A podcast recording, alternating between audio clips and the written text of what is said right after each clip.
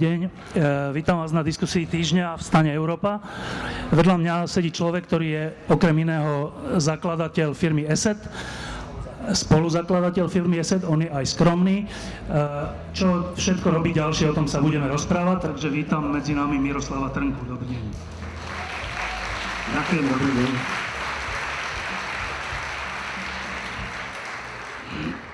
No, tak e, najprv poviem takú vec, že toto tu je úplná výnimka na Slovensku, e, v tom zmysle, že ja robím novinára 25 rokov a ja som veľmi málo krát stretol človeka, ktorý zbohatol slušne a potom sa snaží niečo z toho vracať v spoločnosti. Je to, že skoro zázrak na Slovensku. A to je moja prvá otázka. Prečo sa spoluzakladateľ ESETu ktorý teda založil veľmi úspešnú firmu, ktorá pôsobí v zahraničí, v Amerike, všelikde. Prečo sa nevenuje deťom, hudbe, čítaniu a cestovaniu, ale venuje sa korupcii na Slovensku? No, mm, musím, musím to opraviť. Ja sa samozrejme venujem aj deťom, aj čítaniu, aj hudbe, aj... ale popri tom som si proste povedal, akože chcel by som nejak pomôcť tej krajine, v ktorej som vyrastol a ktorú mám rád. Mám tu priateľov, mám k tomu citové väzby. No a keď som si tak preberal, čo asi by bolo pre túto krajinu také najosloženejšie v tejto situácii, tak uh, mi vyplynula tá korupcia. Korupcia podľa prieskumov verejnej mienky patrí k najožehavejším témam. Obvykle sa to umiestňuje na druhom mieste po nezamestnanosti. No a tejto témy sa nikto nechcel chopiť. Tak um, som si povedal, keď nikto nechce a nemôže, tak, tak sa toho skúsim ujať ja. I keď musím povedať, nešiel som do toho s tým, že by som mal nejakú takú predstavu, že vyriešim korupciu na Slovensku. To je samozrejme naivné. Ale ako aspoň niečo urobiť, to som si pokladal za takú povinnosť. No, no e, vybrať si korupciu je tak trochu typické seťacké v tom zmysle, že e, dalo by sa vybrať ešte všeličo iné. Dalo by sa vybrať zdravotníctvo, školstvo, slovenský hokej. E, tie veci sa dajú troška ľahšie zmeniť, hoci Rišo Lindner teraz asi nemá ten pocit, ale myslím, že je to tak. Ale zmeniť korupciu, Zmeniť korupciu to je niečo ako zmeniť nás ľudí. To si dávajú takú ambíciu možno kňazi, možno nejakí svetoví mysliteľia. Firma ESET? Uh, musím povedať teda, že nadácia Zastavme korupciu je môj súkromný projekt s Michalom Bláhom.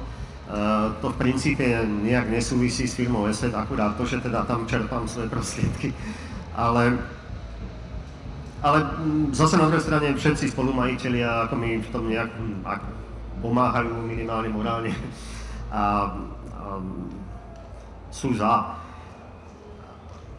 No, je to jednoduché, povedť, e, keď teraz si robíte analýzu toho, že čo, čo chcete urobiť, no zdravotníctvo, samozrejme, to je problém, to každý cíti ale ja si myslím, že za istou, za časťou tých problémov, ktoré máme v zdravotníctve, je takisto korupcia. A korupcia je záležitosť, ktorá je samozrejme prirodzená v každej krajine. Problémom Slovenska je to, že tu tá korupcia už e, bráni normálnemu fungovaniu štátu, alebo lepšie povedané, tá režia je už moc vysoká, že ten štát si to nemôže dovoliť už. A preto je podľa mňa dosť dôležité niečo s tým urobiť. No chceme v tom trošku pomôcť. A keď sa tak, e, keď ste hovorili, že, že to je niečo v hlavách ľudí, no áno, áno. Toto málo kto chápe hneď na začiatku. Väčšinou si myslia, že tak dobre, nájdeme nejaký algoritmus alebo nejaký čarovný prútik, alebo príde Mesiáš, ten nás spasí. Ale v skutočnosti, kto má tie kľúče od toho v rukách, sú všetci ľudia. Akože naozaj uh, to, že to prestanú ignorovať, to, že sa postavia, to môže najjednoduchšie a najľahšie veci zmeniť. Julo Satinský nebohý hovoril takú vec, že korupcia na Slovensku je v istom zmysle prirodzená, lebo my sme nenaučení na peniaze, nenaučení na veľké peniaze. On to hovoril tak, že Slovák nevidel milión korún ešte vtedy na kredenci. A keď ho uvidí, tak ho šlohne. Lebo to je tak veľa peňazí, že proste tak to šlohne. A že to klesne až vtedy, keď už budeme mať strednú triedu, keď už budeme mať nejakú tradíciu, keď už budeme mať ten milión na kredenci bežne. A to bude trvať 30-40 rokov. Preto sa to, to je vlastne tá otázka, že či vlastne takéto aktivity, nie, krásne, výborné, sympatické, nie sú ale odsúdené na to čakať tých 20-30 rokov, keď sa to nejakým spôsobom prirodzene zmení. Áno, tak e, je to možné, ale mne to nevadí. Ako. Ja si myslím, že keď nebudeme robiť nič, bude to trvať ešte dlhšie. Takže treba proste začať, netreba byť naivný, že to ako vyriešime do 5 rokov, ale hovorím, ako robiť niečo treba. A čo sa týka tých e, veľkých čísel, áno, je to problém. Ako väčšina ľudí vie pochopiť aj morálne odsúdiť, keď niekto šlohne niečo za 20 eur v samoške. Ale keď už niekto ukradne 2 miliardy, to je niečo, čo si nevie predstaviť a tým pádom ho to netrápi. A to je zlé, ako, lebo naozaj ten pomer je ten pomer finančný odráža aj ten stupeň toho previnenia, podľa mňa. No a teraz ešte krátko pred takou kritickou fázou tohto, tohto rozhovoru, že povedzte nám, že čo vlastne si od tej nadácie, ktorá sa volá Zastavme korupciu, čo vlastne si od tej nadácie slubujete? Máme tu plno nadácií, plno všetkých treťosektorových organizácií, občianských združení. A troška mám niekedy pocit, že si tie občianske združenia robíme sami pre seba, lebo tá, ten veľký biznis ide, ide proste samovolne bokom. Nadácia Zastavme korupciu toto zmení? Ja neviem, či niečo zmení. Chcel by som, aby to zmenila. Prečo vlastne sme robili nadáciu? Ťažko sa mi o tom hovorí, lebo keď sme rozbiehali činnosť, tak sme medzi inými myšlienkami povedali aj myšlienku, že chceme tam dať niečo také nové, e, chceme nejaký taký biznis prístup e, k tomu, k manažmentu tej nadácie a k tomu spracovaniu tých cieľov, k oslovovaniu podnikateľov alebo nejakých iných subjektov. No ale potom sa, ako samozrejme právom sa ozvali iné nadácie, ktoré už to boli predtým a že to znie, ako keby my sme to robili špatne a, a že vy sa teraz stvárite, ako keby ste zožrali všetku múdrosť sveta a to by som ja ako, samozrejme nechcel. Asi vážim každého, kto niečo robí ako v tejto oblasti. No ale ako samozrejme zase mám rád, keď si veci robím po svojom. Hej, akože pre mňa by bolo jednoduchšie dať peniaze niekomu a mať dobrý pocit, že som teda pomohol veci a ďalej sa už o to nestarať ale proste chceli sme priniesť nejaký taký nový svieži vietor do toho a proste trošku odlišný prístup. Ale aj keď sa nám to nepodarí, myslím, že nič strašného sa nestane, akurát, že bude tých ľudí, ktorí sa o to zaujímajú a ktorí za to uh, odstránenie korupcie bojujú viacej. No. Tak to nie je strašné. E, tá nadácia je otvorená v tom zmysle, že my, čo tu sedíme, ju môžeme nejak využiť, alebo môžeme nejak pomôcť, alebo môžeme sa nejak zapojiť?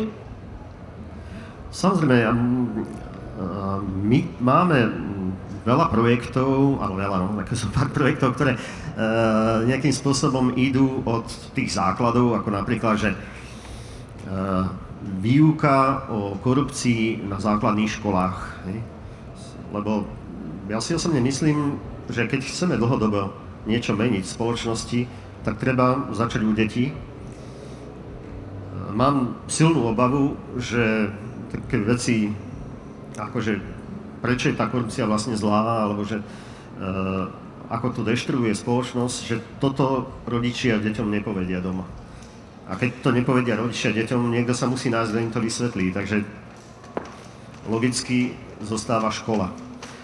Takže to je taký, taký základ. Cez rozličné iné aktivity, až povedám pre mňa na takom vrchole tej pyramídy je zmena povedzme legislatívy, ktorá ako nejakým spôsobom zhoršuje podmienky pre korupčníkov na Slovensku. No. Alebo tlak na zmenu legislatívy. My sami legislatívu meniť nemôžeme, ale môžeme nejakým spôsobom pomáhať v tom procese. E, no, tak vidím, že je to ešte ambicioznejšie, že táto nadácia ide nahrádzať aj rodičov, tak výborne. E, a teraz tá ťažšia otázka. Všimol som si za posledné roky, že aj v Česku, aj na Slovensku iniciatívy, ktoré idú proti korupcii, nakoniec vo finále to pomôže korupčnejšiemu prostrediu. To je úplne zvláštna vec že v Česku vznikla taká iniciatíva proti korupcii, to robil ten e, taký e, tiež ITčkar alebo taký bohatý človek Janeček. E, Bernard sa do toho zapojil, majiteľ toho pivovaru Bernard a ďalší ľudia. Založili aj takú, neviem, či nadáciu alebo občianske združenie alebo tak, ktoré podľa mňa v úplnej naivite podporilo Babiša. Babiš tam skoro vyhral voľby, stal sa ministrom financií a je to najväčší konflikt záujmov v Európe E, na Slovensku bola kauza Gorila a boli tie veľké protesty na ulici, podľa mňa s úplne e, námesačnými vedúcimi. A výsledkom toho, výsledkom dobrej snahy ísť proti korupcii, bolo, že ľudia sa obrátili proti vtedajšej vláde a v prospech súčasnej vlády, ako keby. No a to je teraz otázka, že ako sa chcete vyhnúť tomu, aby váš dobrý úmysel, nepomohol oligarchom a korupčným stranom. No, ja by som najprv trošku polemizoval s tým úvodom. Ja ako samozrejme som veľmi ďaleko a to, aby som sa vyhlasoval za fanušika pána Babiša, ale to, čo viem uh, od ľudí, ako vlastne z tej Janečkovej nadácie z toho okruhu, uh, je, že to nebolo celkom úplne tak. Samozrejme, tieto veci až tak súvisia, ale je pravda, že niektorí ľudia z toho okruhu nadácie takisto podporili pána Babiša. Ale nevidím to takto priamo zviazané.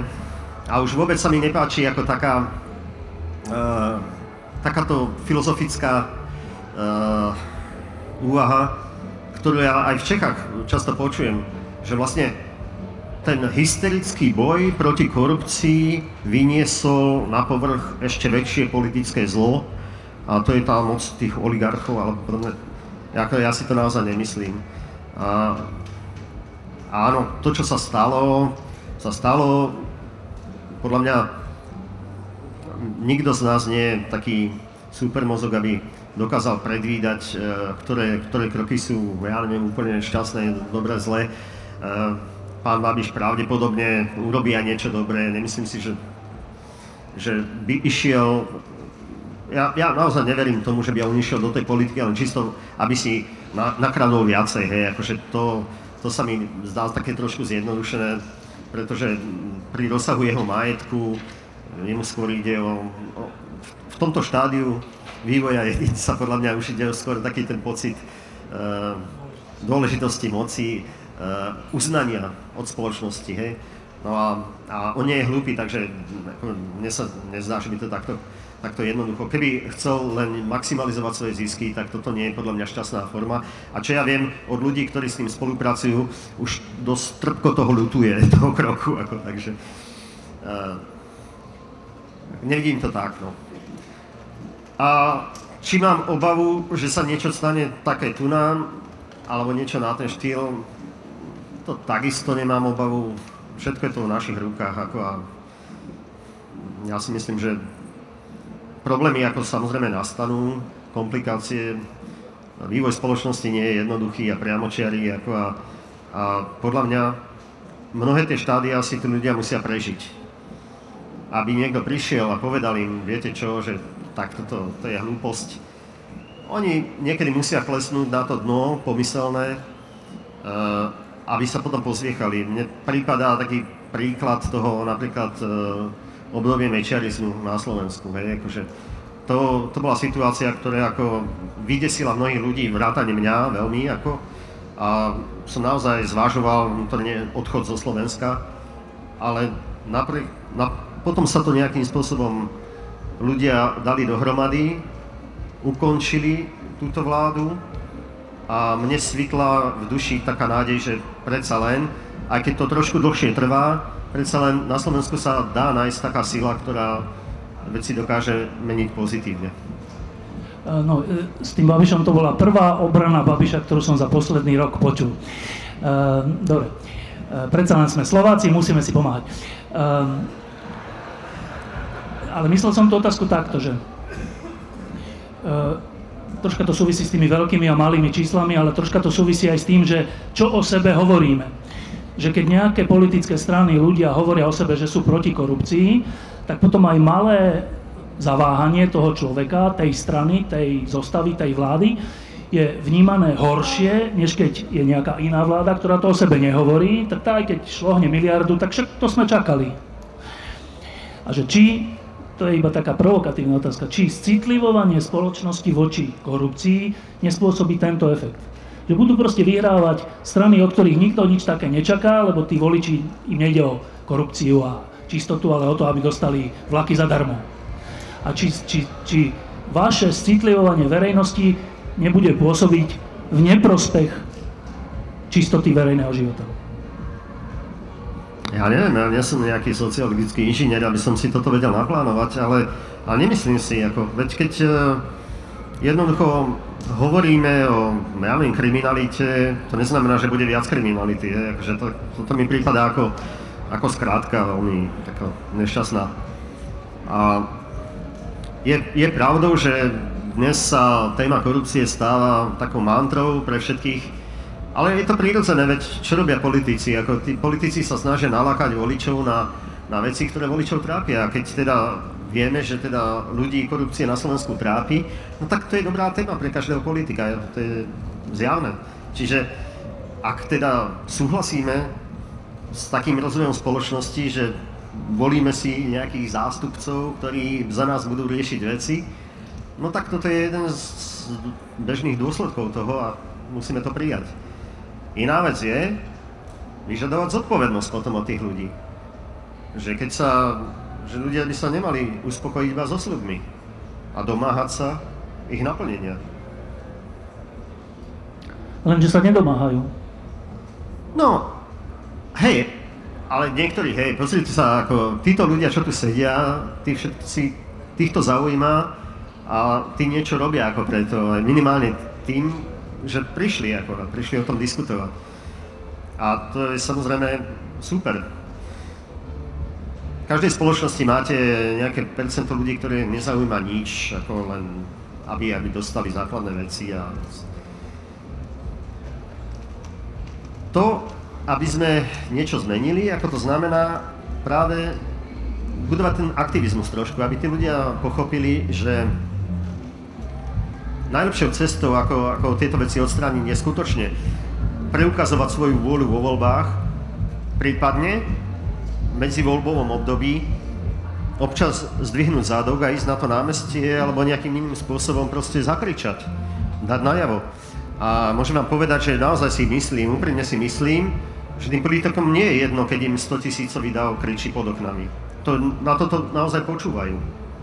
Takže áno, keď tá, ten stupeň naštvanosti ľudí dosiahne ten, ten level, tak ako treba to urobiť. No a prí, prípadne pomáhať e, nejakým spôsobom šíriť to, napríklad čo by mohli tí ľudia, čo tu sedia, urobiť, je, že naozaj skúsiť sa zapojiť do, do tých organizácií, ktoré proste bojujú proti korupcii, my pripravujeme taký program pre dobrovoľníkov, ktorý ako nejakým spôsobom pomôže šíriť tieto myšlienky a e, takú prezens toho od úradov cez školy, aby, aby tí ľudia si uvedomili, že tá korupcia je tam prítomná a že treba nejakým spôsobom dávať na to pozor a zároveň treba vystrašiť potenciálnych páchateľov korupcie, ktorí samozrejme keď, keď budú cítiť, že je nejaký, nejakým spôsobom dohľad, tak uh, trošičku môže dostať strach a tým samozrejme sa tie, tie pomery trošku pomaličky začnú zlepšovať. Akože nie je to nič zásadné, ale podľa mňa je to dôležité. Tak e, teraz ešte na chvíľku popíšme, že v akom sme stave, čo sa týka korupcie. Tak teraz tu bolo nedávno, bola taká veľká kauza, že CT, to boli, to asi viete, e, v Piešťanskej nemocnici a potom sa ukázalo, že v ďalších nemocniciach, že, a, že vlastne to zdravotníctvo je tak trocha biznis zo pár ľudí. Vtedy sa hovorilo o Paškovi, čo bol predseda parlamentu. Tak mohli sme povedať, že vlastne to dopadlo dobre, lebo však odstúpil z funkcie predsedu parlamentu. No, tak naša citlivosť na korupciu je asi taká, že on síce odstúpil z funkcie predsedu parlamentu, ale potom ve, ďalej vedie s nimi smeru ako šéf snemu Smeru. Nevadí im to, pred verejnosťou je to v telke, nevadí to. Aby sme nehovorili len, že to sa týka Smeru, ale predtým bolo také v SDKU, že tam bola taká kauza, tam bol taký pokladník, ktorý sa volal Palacka, to už asi vy neviete. A keď bola veľká kauza, on odstúpil, ale ďalej bol potom akože pokladník, ďalej bol najbližší kamoč Zurindu a robili spolu biznis. Tak popisujem teraz ten stav, že my urobíme strašný tlak. Nadácia urobí strašné akcie. Všetky médiá o tom budú písať. Ukáže sa, že naozaj teraz to nebude CT, ale bude to, ja neviem čo, rentgen, že to bolo teda predražené, ukradnuté, neviem čo. No tak čo sa stane? Zatiaľ sme v takom stave. Stane sa to, že nejaký úradník je postihnutý, takže odíde z toho úradu a dostane sa do Bruselu, do vyššieho úradu. A ten politik nejaký odstúpi, ten niekto mu povie, že počúvaj, odstup, už mi to škodí, ale však ja viem, že to robíme spolu. Tak veď naše s nimi a po voľbách ťa zase dáme niekam. Tak toto je výsledok vašej, našej a ďalších snách. Toto je dnešný stav. No a znova sa teda pýtam, že a teda toto ideme ako zmeniť? No tak mm, zase, nedívajme sa na všetky veci tak negativisticky. Ako, to je napríklad... To pravda. To je prvýkrát či ja viem, že sa také niečo stalo, že po nejakej kauze politik aspoň od niekiaľ odstúpil. to je prvá lastovička. No ale áno, hej, uh, no, na to sa dá povedať strašne veľa vecí, samozrejme. E, vezmime si len, no tak vadí vám, že stále vedie s, s nimi smeru? Čo, mám vstúpiť do smeru a odvolať ho? No nie, ale napríklad možno osloviť, osloviť uh, voličov, veď ako to sú ľudia ako my, ako však ako ja si nemyslím, že by voliči Smeru boli nejak z inej planety alebo čo. A, a väčšinou majú na to tiež nejaké svoje dôvody, prečo, prečo to volia. A tak e, minimálne je dobre si s nimi pohovoriť, i keď samozrejme chápem, že väčšinou, keď je človek e, o niečom presvedčený, e, nejaké argumenty niekoho cudzieho veľmi ťažko presvedčia opaku. Ale ako samozrejme, ja myslím, že aj voličom smeru záleží na tom, aby tá strana vyzerala normálne, hej, ako aby proste nebolo, nebolo nejaká, nejaký okruh e, zločincov alebo čo, hej, akože. Takže problémom väčšinou je, že bežní ľudia niekedy robia kompromisy, ako v tom, že a ja viem, on síce robil toto, ale na druhej strane je to hrádza oproti tým, ktorí by robili ešte horšie. Hej ale on sa nás aspoň nejakým spôsobom zastane, alebo robí nejakú, od neho mám aspoň 20, 200 eur k dôchodku. Proste také veci, že také kompromisy, že vy, vymením niečo za niečo. A to je podľa mňa zlé, ako, lebo podľa mňa účel nesvetí prostriedky, akože treba, treba v tomto ohľade byť ne, nekompromisný. Ako. A nedá sa, nedá sa povedať, že no síce je to grázel, ale je, je lepší ako, ako niektorí iní, lebo to sú ešte väčší grázly. Takto by sa to nemalo brať, podľa mňa. Keď... No a podľa mňa Smer ako strana, keď chce prežiť, tak takisto musí mať nejakým spôsobom nejaké očistné mechanizmy. A tiež si nemôžu dovoliť uh, šponovať tú stranu do nekonečna, hej. Takže a to zjavne aj robia, takže ten tlak verejnosti podľa mňa pomáha. Podľa... E, dám poslednú negatívnu otázku, potom dám jednu pozitívnu a potom sa pýtajte vy. E, tá negatívna je toto. Existuje taký pojem, že únos štátu. A to je to, že my síce môžeme sa snažiť vo verejnej mienke niečo a tak, ale nakoniec sa rozhoduje v politike, keď sa aj tamto nie, tak ide to na do, na políciu, pod vyšetrovateľom, potom ešte to má v rukách prokuratúra a ešte nakoniec súdy. A únos štátu je to, keď niekto má v rukách toto všetko, čiže aj keď ho niečo usvedčíte a dáte to na súd, tak súd sa to zastaví, alebo prokurátor to zastaví, alebo vyšetrovateľ to ani nezačne vyšetrovať, lebo sú to kamoši, sú prepletení a tak. Niektorí ľudia na Slovensku hovoria, že to je Slovensko. A teda, že my už ani nečakáme, my už sme spokojní, že kauza CT skončí aspoň tak, že ten pán iba vedie snem smeru. Už sme radi, ale vôbec už ani neočakávame, že počkaj, ale však tam oni ukradli niečo, spreneverili, tam bola nejaká, nejaké zneužitie právomoci a tak, čiže mal by byť nejaký spravodlivý súd. To už ani neočakávame, podľa mňa preto, lebo toto je naozaj unesený štát. A to je vážnejšie ako korupcia, lebo to už je, to už je Korupcia je len jedna, jeden z prejavov toho, keď vlastníte štát. Tak robíte aj korupciu, ale robíte aj všeličo iné. Šikanujete nejakých ľudí, iných nie. Niektorých zbijete a niektorých preferujete. Že posledná negatívna vec, že či by nebolo na čase zobrať si ten štát späť. No, hej, je pravda, akože na Slovensku sme sa dostali do štádia, keď uh, už uh, to rozkrádanie nie je teda len otázkou konkrétnych politikov na konkrétnych miestach, ale skôr by som povedal takého okolia, takého podhubia ľudí, ktorí sprostredkovávajú veci, e, poradcov a všelijakých takýchto person. Ja nemôžem, nechcem teda nechcem tie veci nejak personalizovať, hej, ako, možno by sme sa ani nemali baviť, že o smere, lebo ako úprimne povedané si myslím, že, že väčšina súčasných strán e, by ako nabehla na taký ich systém. Hej. A, ja som pri jednej príležitosti sa dostal do rozhovoru s, s členom takej tej jednej oligarchickej skupiny, nemenovanej, a ktorý mi ako povedal, že viete čo, že to, čo sa týka tej korupcie, ja vám poviem, že ja nekorumpujem. Ja som vydieraný. že keď chcem robiť biznis so štátom, mne proste nič ide nezostane, len uh, proste im, im to dať, hej. Že ja by som sa radšej zaobišiel bez toho. Ale jednoducho nemôžeme si to už dovoliť. Hej. Proste toto zmyslenie. To ukazuje na to, že, že naozaj existuje tu niečo. Ako únok štátu podľa mňa nie je celkom presný, ako do, vystihujúci výraz, hej, lebo ako ten štát tu stále je, nikto nám ho neodniesol. Akurát, že, ho, že si ho nejak zobral do svojej moci, hej, ako a, a vy, vytesnil e, práve tých ľudí, tých občanov z toho, z toho procesu rozhodovania. A, a celé si to prispôsobil na svoj, na svoj účel to je istá forma systémovej korupcie, hej, keď už e, proste e, korupčníci menia zákony tak, aby im dovolili e, beztrestne nasávať zo štátnych a verejných prostriedkov. No. Takže... No a to je vlastne otázka, že či, ne, či, či namiesto zakladania nadácií nie, nie je lepšie založiť politickú stranu, ktorá vyhrá voľby a toto zmení. No, tak ako, áno, treba to zmeniť. Hej. Otázka, že či tou formou, že založíme ďalšiu politickú stranu.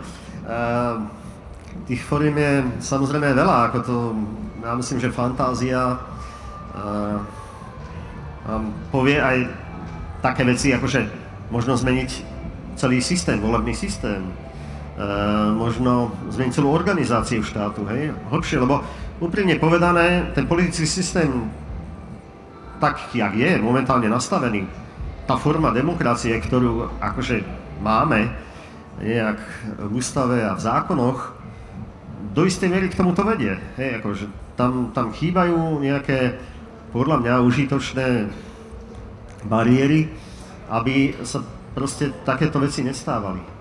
No ale úprimne povedané, ľudia v podstate nepotrebujú nič, len sa zdvihnúť a ísť hlasovať. Našťastie, aj keď si o tej slovenskej demokracii môžeme myslieť čokoľvek, naozaj v konečnom dôsledku ten volič tú silu má veci zmeniť. A keď, ako som povedal, tam príde 100-200 tisíc ľudí kričať pod okna, to zatrasie aj tými otrlými politikmi. To znie dobre, ale máte koho voliť? Úprimne povedané, ja teraz toto zle nechápte, ja si, ja si tak v sebe premietam, že ja by som možno ani ani nemal voliť, lebo ja mám proste trošku iný život, iné problémy než väčšina ľudí a to, čo mne sa zdá dobré, to pre iných ľudí môže byť e, nepriateľné. Hej? Keď sa bavíme o tej lavicovosti, pravicovosti a tak ďalej, ja možno mám nejaký názor na to, jak by ten štát mal fungovať, ale moje životné skúsenosti a moje znalosti sú iné než možno väčšiny ľudí a mne prípada trapné, ako ten svoj názor im vnúcovať, keď oni majú predstavu, že chceli by štát takýto. Ja mám tú voľbu ísť niekam inám, žiť stále otvorenú.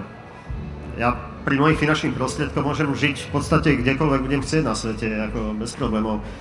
Ale to drvivá väčšina ľudí nemá, hej? Táto proste musí zostať a musí to znášať. Čiže oni majú väčšie právo si povedať, ako chcú, aby tá, tá krajina vyzerala, ten štát.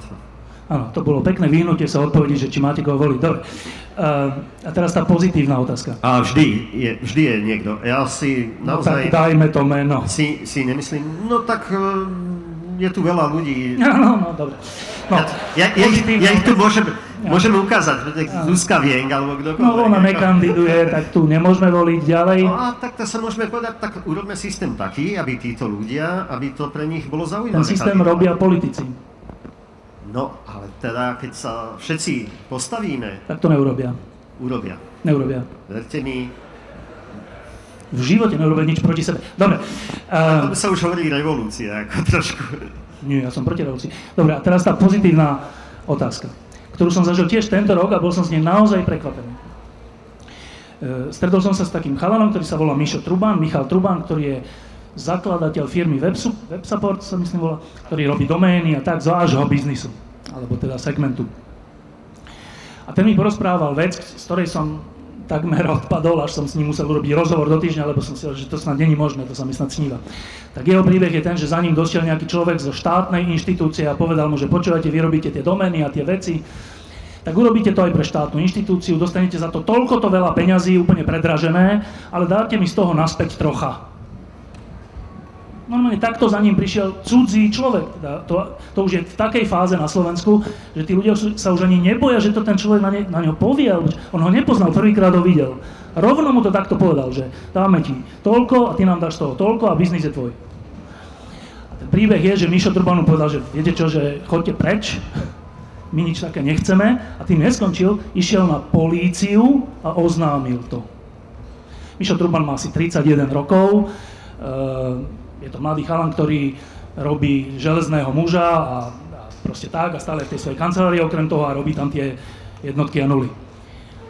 Tak. A teraz ja som bol naozaj, naozaj že úžasnutý, že takéto niečo tu existuje. A teda to je tá pozitívna otázka, že najprv, že či v tom vašom segmente ITčkárov a takýchto polobláznov, či, existuje, či tam je to proste normálne, že odmietam nemorálnu vec, že či, sa to, či to nejak vzniká, takáto vrstva. A ešte krajšie by bolo, keby to nebolo iba v tomto sektore IT, ale aj širšie. Tak základný pocit je, že narastá počet takýchto sebavedomých ľudí? No, ako mne sa to ťažko hodnotí, samozrejme nemám žiadne štatistiky, ani som si takýto prieskum nerobil. A keďže ako typický aj tak som skôr zameraný do svojho vnútorného sveta virtuálneho, eh, ja sa musím nejak do istej miery nútiť, aby som sa staral o ostatných ľudí okolo. Tak a, a, ťažko sa mi to hodnotí. Ale, ale ako poznám tie prípady, e, že áno, sa to udialo, e, a myslím, že docela dosť ľudí to odmietne, že nejde nahlásiť to na políciu, ale odmietne to, hej, ako to je docela bežné. Myslím, že docela dosť firiem aj odmieta obchody so štátom napríklad, hej. Že my sme že do, do štátnych tendrov priamo sme to nejak chodili, skúšali sme to, no samozrejme to je veľmi ťažké. Nepoviem, že nikdy sa nám nepodarilo nejakým spôsobom vyhrať, to nie, lebo už máme takú pozíciu na trhu, že zase takých možností veľa nie je pre tých korupčníkov. Ale že nechceme sa zúčastňovať tohto bahna, hej, ako, to je ako, že radšej, radšej oželieme tie peniaze a budeme zarábať niekde inde vo svete. Akože to... A teraz ten druhý rozmer toho, zase by mohol byť pozitívny. Príklady aj z Ameriky, z pred 100 rokov, ale aj z iných krajín, z Talianska tak, sú často také, že ak aj všelijaké firmy a ľudia začali svoj biznis všelijak nečisto a gangstersky a mafiánsky a tunelársky a všelijako, tak nastala, nastal nejaký čas, keď natoľko zbohatli, alebo možno iba zostarli, alebo už ich to, už, už ten pocit zaujímavosti z toho, že mám viac a viac peňazí ich nejak prešiel, že začali podporovať dobré veci. Napríklad začali v Amerike zakladať galérie alebo univerzity alebo všeličo také. A niektorí ľudia mi hovoria, že na Slovensku už začína tento čas, že títo naši oligarchovia, na ktorých všetci nadávame, v skutočnosti už by chceli byť za dobrých a v skutočnosti, že už hľadajú také, že kde by mohli niečomu pomôcť. Teraz to znie možno troška tak, že science fiction, ale ja mám osobnú skúsenosť s tým. A teraz otázka je, že, že je to tak? A ak je to tak, Berieme to? Áno, do istej miery je to tak podľa mňa, ale nie u každého, hej. Ono aj medzi tými ľuďmi, ktorí sú skloňovaní v médiách ako ľudia, ktorí stoja za korupciou a ktorí ako sú označovaní slom oligarcha, i keď úprimne povedané, myslím si, že mnohí novinári ani netušia, aký je pravý význam toho slova, tak, eh, lebo už aj mňa označili za oligarchu, ako, stále sú tam samozrejme rozdiely medzi tými. E, niektorí sú vyslovene na úrovni e, primitívneho mafiána a niektorí sú e, veľmi agresívni biznismeni, ktorí sa pohybujú na hrane zákona, miestami za hranou bežnej morálky, ale v princípe snažia sa nejakým spôsobom driblovať. Takže to, ten rozsah je tam, je tam značný, ako nie sú všetci rovnakí. A samozrejme, mnohí, áno, počul som to tiež z tých úst, 90. Eh, roky, no to bol taký divoký západ, hej, akože, no tak, ale teraz už sme niekde inde, no a už by sme to mohli nejakým spôsobom zmazať a, a tváriť sa, že budujeme teraz dobrú spoločnosť. Ja si myslím, že ten problém nastal už v tom spôsobe privatizácie nechcem tu jatriť nejaké staré rany, ale ako ja, ja hlboko nesú, nesúhlasím s takým postojom, a teraz nie je to citát, jak e, pán Klaus povedal, najlepšie bude, keď zhasneme svetlo a ľudia si to rozkradnú a, a potom začneme na novo. Ja si myslím, že to je zlý prístup, lebo ako nejde tu o to samozrejme, že odpustíme amnestiou alebo čím ten uh, úvodný uh, akt nadobudnutia majetku, len problém je v tom, že bude musieť ďalej pracovať s tými ľuďmi. A ja si myslím, ako, že nemorálny, bohatý človek je horší, nebezpečnejší pre spoločnosť, než nemorálny, chudobný človek. Je ako.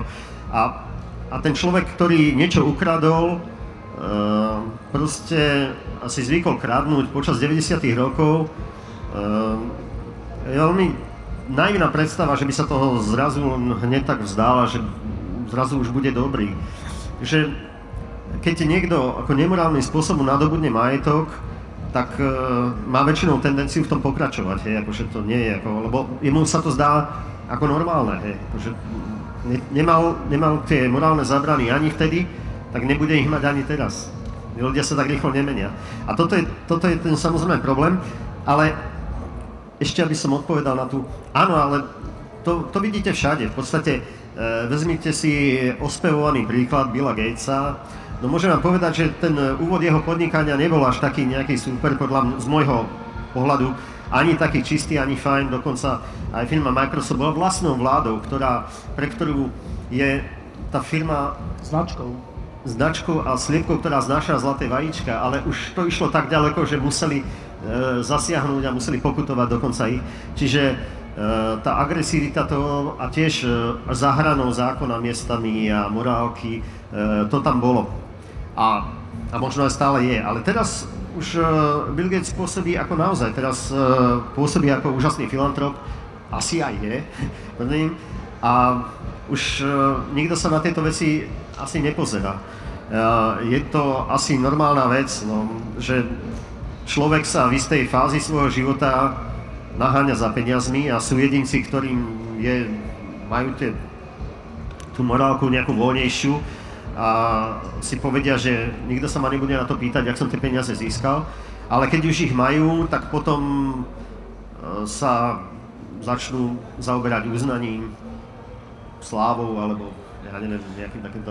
Sa, ja sa to pýtam preto, lebo som mal konkrétnu skúsenosť zhruba pred mesiacom, keď jeden z týchto našich oligarchov veľkých ma zavolal a opýtal, sme na káve a on sa ma opýtal, že tak ja by som už chcel mať aj niečo dobré, čo mám podporiť? A ja som rozmýšľal, že tak čo mám teraz Tak nenapadlo ma, že zastavme korupciu, ale teda keby ma to napadlo, to je len až vtipné, že zastavme korupciu, nadáciu podporte, tak eh, mohol by ju podporiť? Mohol by ju. Asi... My sme do začiatku, eh, ten prvý rok v tej nadácii, snažili nejakým spôsobom nepýtať eh, peniaze od niekoho iného a povedali sme si s Michalom, že to zatiahneme z vlastných peňazí a až keď uh, veci nejakým spôsobom budú fungovať, až keď budeme mať nejaké zmysloplné projekty, nebodaj nejaké pozitívne výsledky, tak potom dojdeme presviečať ľudí. Takže áno. Na druhej strane uh, vieme tú nadáciu, zatiaľ jej činnosť v takom rozsahu, jak momentálne funguje, s tým ľudia ufinancovať aj uh, z vlastných zdrojov, čiže nie sme nejaký tlačení do toho uh, silou mocou tie peniaze získavať, čo nám dáva obrovskú výhodu oproti väčšine uh, ostatných nadácií, ktoré bohužiaľ sa samozrejme musia starať o to, musia sa zaujímať, kde peniaze a musia nejakým spôsobom propagovať tie svoje produkty. Takže v tomto máme väčšiu slobodu a väčší kľud na prácu. Ako. Zo pár otázok. Sú tu dva mikrofóny, neviem presne kde, na jednej strane, na druhej strane vraj. Iba zdvihnite ruku a dostanete hneď slovo. Tak, tu vpredu v čiapke, nech sa páči. Ja by som sa chcel spýtať, bavili ste sa tu o ľuďoch, ktorí sú majiteľia firiem a podnikajú a môžu odmietnúť obchodovať so štátom. Ja iniciatíva nepracujem pre štát, je tam pár firiem, ale mňa skôr zaujíma, že a čo v čom aj vidím väčší problém, že ak som štátnym úradníkom a nie ani nejakým vysokým, ale napríklad človekom, ktorý schvaluje verejné obstarávanie, čiže nejakým právnikom na ministerstve a je mi jasné, že niektoré verejné obstarávania sú predražené a vidím to. Mám s tým morálny problém, ale je mi naznačené, že jednoducho to tak z hora musí byť a že teoreticky, ak s tým nesúhlasím, tak to môže ohroziť moje miesto, môžem dostať výpoveď a mám strach. Vidím nefunkčnosť inštitúcií, že možno aj keby som sa prejavil, že a začalo by sa to riešiť, že možno by z toho ani tí kompetentní, ktorí tie peniaze reálne kradnú, nikdy neboli potrestaní, tak v podstate sa pýtam, čo môže nadácia alebo aktivity mimovládne pomôcť prekonať ten strach pre toho obyčajného úradníka, ktorý má morálny problém, s korupciou, ale má aj strach reálne sa povedať niečo, lebo môže prísť o prácu. No, takto ja, mladý už, ja si myslím, že situácia je ešte ďaleko horšia, než to, ako vy vidíte. Ja mám morálny problém tých ľudí nejak nabádať k tomu, aby nahlasovali korupciu, pretože tak tá otázka nestojí, že je tu možnosť, že príde o miesto. Ja vám poviem, že on príde o miesto na 100%. A v podstate vidím okolo seba len prípady, že to tým ľuďom reálne zničilo život. Aj bez ohľadu na to, že naša nadácia ponúka pomoc, jak po stránke právnej, za teda štedrej podpory právnických firiem, tak eh, aj finančnú pomoc eh, tým whistleblowerom, teda tým nahlasovateľom korupcie, ktorí boli vyhodení z práce a proste nemajú z čoho žiť. Ale my nedokážeme proste vyriešiť to, aby tie, to korupčné správanie bolo vyšetrené policiou a odsúdené na súde. Tam proste naša moc nesiaha. Je, akože tam nemáme na to žiadne páky. A preto ja si myslím, že eh, práve tá cesta toho whistleblowingu, ako to, toho nahlasovania, je na Slovensku dosť zarúbaná. Akože tam, keď sme sa bavili, že to, to ovládnutie toho štátu už e, dosiahlo aj do úrovne teda policia súdnictva. A tým pádom e, vlastne musíme proste voliť hlavne iné prostriedky. Akože, samozrejme, keď už niekto sa rozhodne spáchať ten hrdinský čin a obetuje svoj život e, a nahlási tú korupciu, treba mu všemocne pomôcť a treba ho oceniť morálne, ale ja osobne som skeptický, si nemyslím, že by tady to viedla cesta v súčasnom stave e, k očiste tej spoločnosti. To znie skoro ako také, že nenahlasujte. Uh, nie, nechcem to, len ten človek si musí uvedomiť, že aké to bude mať pre neho dôsledky, hej, akože to zase, uh, ako nemôž, nemôžete si zobrať na svedomie to, že budete uh, hovoriť ľuďom, nebojte sa, len to nahláste, my sa o vás postaráme. E, v konečnom dôsledku to hlboko zasiahne život toho človeka. Hej. A to teda, e, to nie len tu na Česku, ako e, keď sme sa tu bavili o tej Janečkovej nadácii, ona v podstate vznikla ako taká alternatívna vyšetrovacia skupina. Pán Janeček tam zamestnal ľudí, bývalých agentov tajných služieb a policajtov a zberali dôkazy ale hovorili, stejne, musia tých ľudí presvedčiť, aby tam išli svedčiť. Tam neexistuje to, že ja vám len niečo nahlásim a vy to nejakým spôsobom zdokumentujete a dáte. Že ten človek tam musí byť prítomný, notabene často si musí zobrať na seba nejakú odpočúvacú techniku a podobné veci. No ale v konečnom dôsledku to stejne nepomôže na to, aby sa ten prípad dotiahol do konca. Pretože to neprejde cez tie súdy. Čiže ako v tomto štádiu, akom sa nachádza Slovensko, už si myslím, že toto je veľmi ťažké. Ako... Ja by som vám povedal, že ale zase na druhej strane nejde o život, že neriskuješ život. To našťastie nie, keď som počul o prípadoch, že ľudia museli ujsť ako zo Slovenska, lebo proste nevideli nejakú možnosť, jak, jak tu fungovať. Ale ten, ten človek má ten život pokazený, hej, akože proste musí, musí proste zmeniť totálne všetko a väčšinou finančne tvrdo na to dopláca. No. Dobre, um, nevidím ruky. Tam hore, nech sa páči. Skoro všetci budú tvrdiť, že sú proti korupcii, ale veľa ľudí chce zadarmo vlaky, zdravotníctvo, školstvo, proste nejakú výhodu. Proste aj keď vedia, že na niečo nemajú nárok, ponúkne im niekto, politik, niečo zadarmo. Alebo keď môžu ukradnúť, netvrdím, že špendlik, možno, že viacej. Nikto ich nevidí, budú nad tým vážne uvažovať. To Týmto bojom proti korupcii nejdete náhodou proti množstvu takýchto ľudí, ktorí povedia si, že korupcia je to až nad 100 tisíc. A jednoducho dovtedy to považujú za to, že to sú iba vlaky zadarmo, zdravotníctvo zadarmo a tak ďalej. Hej, hej, no, ja v celku ako rozumiem tomu, že väčšina ľudí ako mm, sa nezaoberá tým, a jak vyzerá štátny rozpočet a aj keď e, verím tomu, že každý, každý jeden člen, čo má, e, každý jeden občan, čo má nejakú domácnosť, e, chápe, že minúť môže len toľko, koľko zarobí. Hej? Ale samozrejme nerozumejú tomu, Eh, keď sa začne operovať s miliardami, jak, eh, jak ten štát funguje.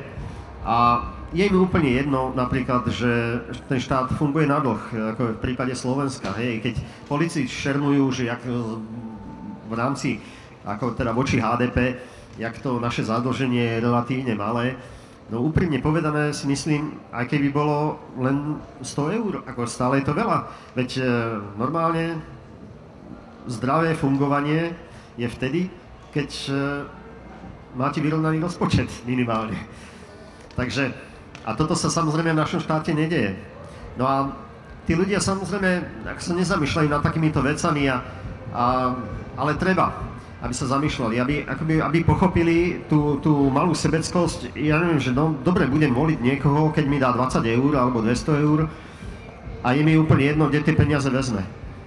Že či sa nejakým spôsobom požičajú niekde, alebo že či sa to ukradne, aj, aj keď by bol rozpočet vyrovnaný, ale sa to proste ukradne uh, od niekiaľ, kde je to potrebné ďaleko viacej.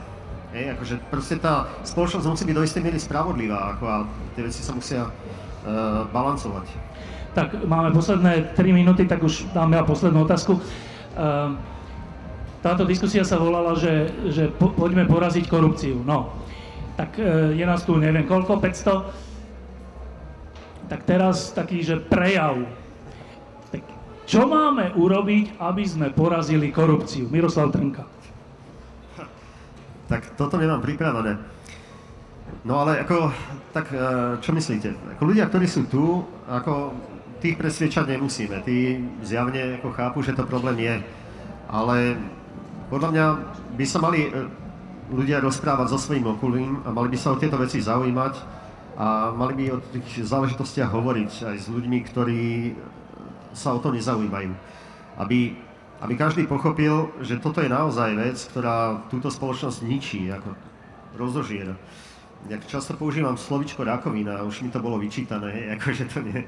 Ale je, je to tak, ako to je, to, ten štát to nie je niečo, čo nám bolo nejakým spôsobom nanútené, ten štát to sme my a my musíme ako jednoducho sa o to triviálne zaujímať, kde žijeme a čo budeme zajtra jesť. Takže to sú, to sú veci, takú triviálnu zodpovednosť každého človeka za túto spoločnosť, to by sme mali zdôrazňovať. A aj ľudia, ktorým je politika šum a fúk, aj tí by sa mali zaujímať o to, či štát funguje normálne. Pretože ja osobne tiež ako nemám chuť uh, diskutovať o tom, že či by mala byť politika lavicovejšia, pravicovejšia alebo podobné. Mne, mne nevadia ani lavicové strany, ani pravicové strany, ak nie sú extrémisti. Hej? Ale musia jednoducho zabezpečiť normálne fungovanie štátu. A toto sa tu nám až tak nedarí. Ten štát degraduje hrozným spôsobom. Keď sa pozriete ja neviem, najlepšie to každý vidí na tých nemocniciach, aj to je tá vec, čo oslovuje väčšinou voličov. Keď idem ja do nemocnice, dnes pripadám ako na svetišti, akože naozaj to je neuveriteľná hamba, jak to vyzerá, kam, kam až to ďaleko došlo. Ale samozrejme dá sa ísť aj ďalej ešte, akože. Len uh, tí ľudia naozaj toto musia pochopiť a musia sa ozvať. To je, to je jediná cesta, ktorá je schodná podľa mňa. A to je cesta, ktorá nič až tak nestojí, len istý čas každého z nás, zo pár hodín mesačne, kedy človek tomu venoval a keby e, v prípade, keď treba, aby zodvihol zadok a išiel voliť, ale išiel na námestie zakričať, keď už bolo naozaj veci príliš. Tak toto, toto by bolo dobré, aby čo najviac ľudí pochopilo. Keď chceme ísť proti korupcii, myslím si, že Dôležité je o tom hovoriť, ale myslím si, že je dôležité hovoriť aj o ľuďoch, ktorí to robia. Uh, novinári sú skôr takí, že kritizujú, ja sa tomu bránim. Poviem, že to, že títo ľudia založili ESED a založili ho bez štátu, čisto a šikovne podnikali tak, že ten ESED je teraz veľká firma, je krásna vec. To, že títo ľudia založili v Bratislave galériu, pomohli ľuďom, ktorí odchádzali z Osme, keď tam prišla Penta a teraz založili Miroslav Trnka e, nadáciu Zastavme korupciu je krásna vec. Takže ďakujem Miroslav Trnkovi nielen za to, že prišiel, ale aj za to, čo robí. Ďakujem, ďakujem. Ďakujem. Ale ja si neodpustím ešte, ešte malinký doslov. Naozaj si myslím, že pre mňa je toto trošku jednoduchšie ako pre mnohých ľudí, ktorí ako to robia e, za málo peňazí a z čistého srdca značenia, neziskovky, ktoré tu vidíte, ktoré bojujú za dobré veci, e, z čistého nadšenia, tí si tiež zaslúžia e, pozornosť. Nie sú paraziti žijúci zo Sorošových peňazí alebo niečo podobné, ale to sú ľudia, ktorí naozaj e, bojujú za veci každého z nás, takže rád by som poďakoval aj im.